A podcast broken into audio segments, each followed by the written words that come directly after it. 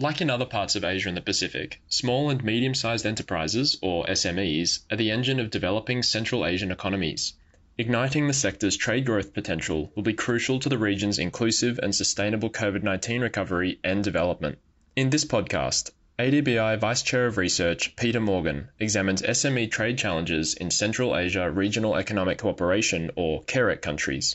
He also describes the importance of boosting the region's SME participation in production and supply chains and measures for doing so. The discussion draws upon the new book, Leveraging SME Finance Through Value Chains in CAREC Landlocked Countries, which Morgan co edited with Naoyuki Yoshino, Professor Emeritus at Keio University and former Dean of ADBI. Peter, thank you for joining Asia's Developing Future. Can you start by explaining the main trade challenges that SMEs in CAREC countries face at present?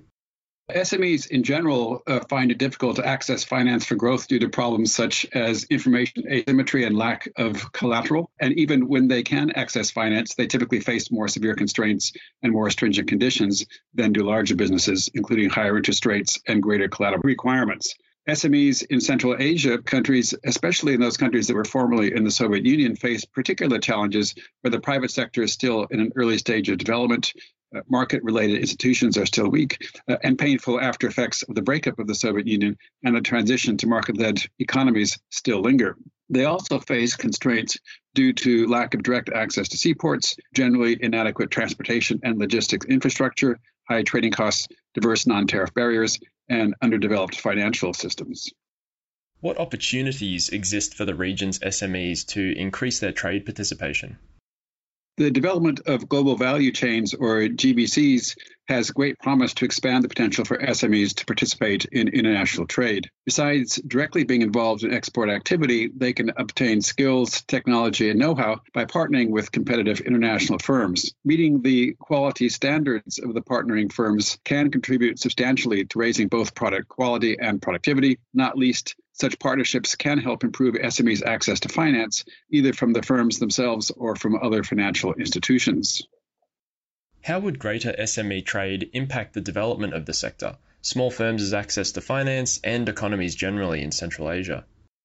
A stronger SME sector can help foster private enterprise, innovation, market development, employment, and economic diversification, and induce more efficient allocation of scarce resources. By joining GVCs, SMEs can contribute to economic development in the CAREC landlocked economies by helping to diversify their production base, create employment opportunities, alleviate poverty, and ensure regional food security. In particular, linking regional agricultural value chains in sparsely populated cities to distant markets can not only raise the output and profitability of farmers and small producers in rural areas, but participation in GVCs can also increase the credit worthiness of SMEs, which will make them more attractive to lenders. What are some of your book's policy recommendations for supporting SME trade and financing access in the region?